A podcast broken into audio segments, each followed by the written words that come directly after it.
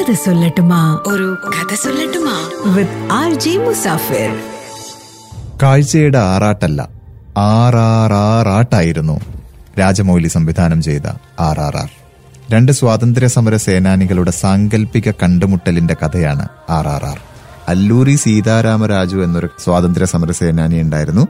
അതുപോലെ കോമരം ഭീം എന്ന ഒരു സ്വാതന്ത്ര്യ സമര സേനാനി ഉണ്ടായിരുന്നു രണ്ടുപേരും ഒരേ കാലഘട്ടത്തിൽ തന്നെ ജീവിച്ചിരുന്നവരുമാണ്. പക്ഷേ ഇവർ രണ്ടുപേരും തമ്മിൽ അങ്ങനെ കണ്ടുമുട്ടിയിട്ടുണ്ടോ എന്നുള്ള കാര്യം അത്ര ഉറപ്പിച്ച് നമുക്ക് പറയാൻ പറ്റില്ല. പക്ഷെ കണ്ടുമുട്ടുകയായിരുന്നുവെങ്കിൽ ആ കണ്ടുമുട്ടൽ ഒരു പക്ഷേ ഇങ്ങനെയാകാലോ എന്നൊരു സാങ്കല്പിക കഥയാണ് ആർ ആർ ആർ. പക്ഷേ ഇവർക്ക് രണ്ടുപേർക്കും ഒരു സാമ്യതയുള്ളത് എന്താണെന്നറിയോ? രണ്ടുപേരും കാടിന്റെ മക്കൾക്ക് വേണ്ടി അവരുടെ അവകാശങ്ങൾ സംരക്ഷിക്കുന്നതിനൊക്കെ വേണ്ടിയിട്ട് ജീവൻ കൊടുത്ത് പോരാടിയിട്ടുള്ള രണ്ടാൾക്കാരാണ്. അവരുടെ കഥയാണ് ആർ ആർ ആറിൽ നമ്മൾ കണ്ടത്.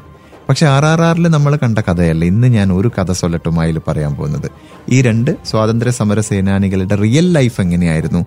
ആ കഥ എങ്ങനെയായിരുന്നു എന്ന് നമ്മൾ ഇന്റർനെറ്റിലൊക്കെ റിസർച്ച് ചെയ്യുമ്പോൾ കിട്ടുന്ന കുറച്ച് സംഭവങ്ങളുണ്ട്.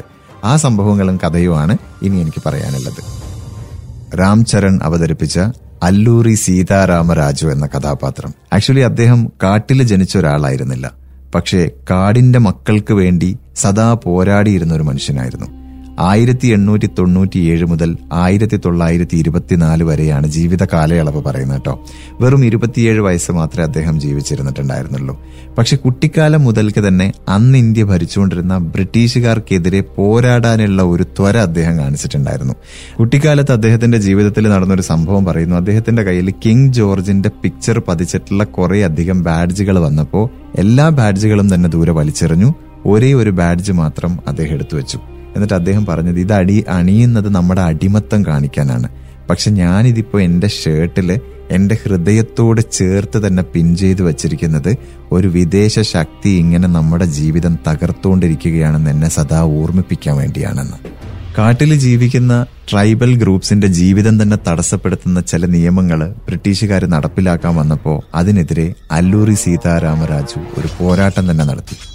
ആയിരത്തി തൊള്ളായിരത്തി ഇരുപത്തിരണ്ട് മുതൽ ആയിരത്തി തൊള്ളായിരത്തി ഇരുപത്തിനാല് വരെ നടന്ന റംപ ലഹളയിൽ ഒരുപാട് കാടിന്റെ മക്കൾ രാമരാജുവിന്റെ കൂടെ അമ്പും വില്ലും ഉപയോഗിച്ച് ബ്രിട്ടീഷുകാർക്കെതിരെ പോരാടി. ഒരുപക്ഷെ ഈ അമ്പും വില്ലും പോരാ എന്ന് തോന്നിയത് കൊണ്ടാവണം അല്ലൂരി സീതാരാമരാജു വേറൊരു കാര്യം കൂടി ചെയ്തു. ഒരുപക്ഷെ ബ്രിട്ടീഷുകാരെ വളരെയധികം പ്രകോപിപ്പിക്കുന്ന ഒരു കാര്യം. അദ്ദേഹം ബ്രിട്ടീഷ് പോലീസ് സ്റ്റേഷനുകൾ ആക്രമിച്ച് അവിടെ റെയ്ഡ് നടത്തി അവിടെ നിന്ന് തോക്കും മറ്റായുധങ്ങളും ഒക്കെ മോഷ്ടിച്ചു തുടങ്ങി. വളരെ ഡയറിംഗ് ആയിട്ടുള്ള മറ്റൊരു കാര്യം കൂടി അദ്ദേഹം ചെയ്തു എന്നാണ് കഥകൾ പറയുന്നത്.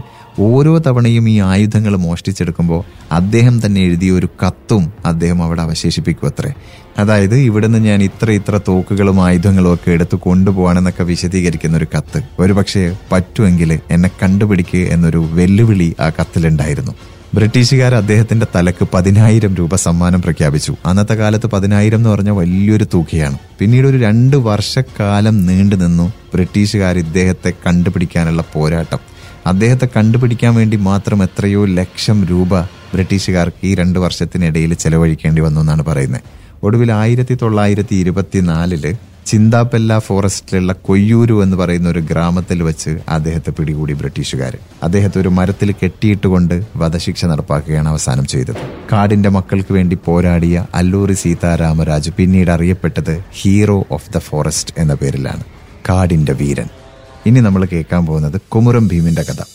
ആക്ച്വലി ആയിരത്തി തൊള്ളായിരം മുതൽ ആയിരത്തി തൊള്ളായിരത്തി നാൽപ്പത് വരെ ജീവിച്ചിരുന്നു കൊമുരം ഭീം എന്നാണ് പറയപ്പെടുന്നത്. തെലങ്കാനയിലെ ഗൂണ്ട് കമ്മ്യൂണിറ്റിയിൽ ഒരു ലീഡറായിരുന്നു കൊമുരം ഭീം.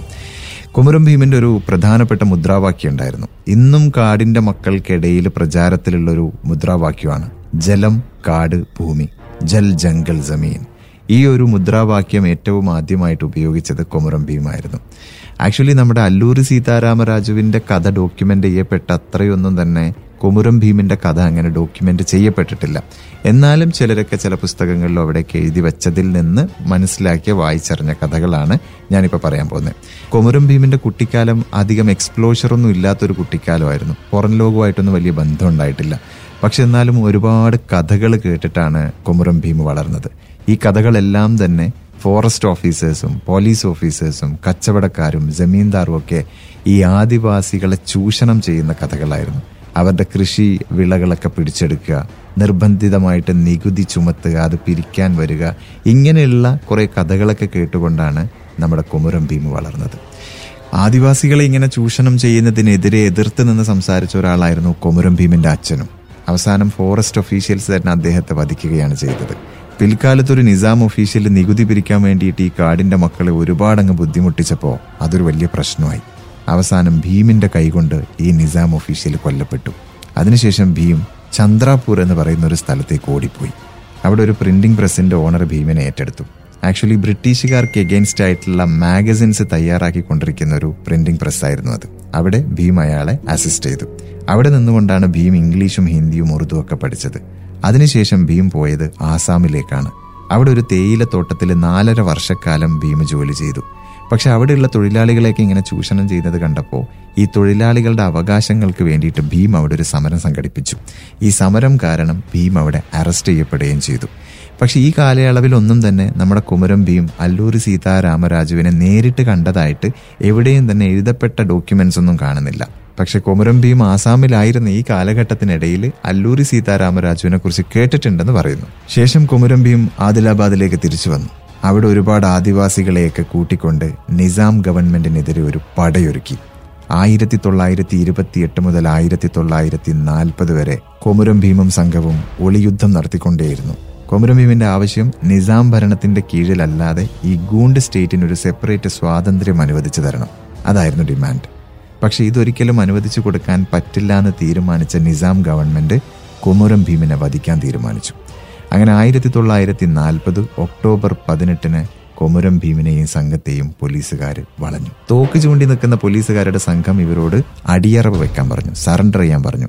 മഴവും മുളവടികളും അരിവാളും മാത്രമേ കയ്യിലുള്ളൂ എങ്കിലും അവർ സറണ്ടർ ചെയ്യാൻ തയ്യാറായില്ല. അങ്ങനെയാണ് നിസാം ഗവൺമെന്റിന്റെ ഒഫീഷ്യൽസ് വെടിയുതിർക്കാൻ തീരുമാനിക്കുന്നത്. ആ വെടിവെപ്പിൽ കൊമുരം ഭീമും വേറെ ചിലരും അന്നവിടെ മരിച്ചു വീണു. പിന്നീട് എഴുതപ്പെട്ട ഡോക്യുമെന്റ്സിലൊക്കെ പറയുന്നത് കൊമരം ഭീമിന്റെ ശരീരം. ഒരുപാട് വെടിയുണ്ടകൾ ഏറ്റുവാങ്ങി ഏറ്റുവാങ്ങി ഏറ്റുവാങ്ങി. ഒരു അരിപ്പ പോലെയായി എന്നാണ്. നമ്മൾ ഇന്ന് ആസ്വദിക്കുന്ന ഈ സ്വാതന്ത്ര്യത്തിന് പിന്നിൽ ഇതുപോലെ എത്ര എത്ര എത്ര പേരാണ് സ്വന്തം ജീവൻ ബലിയർപ്പിച്ചത് അല്ലേ?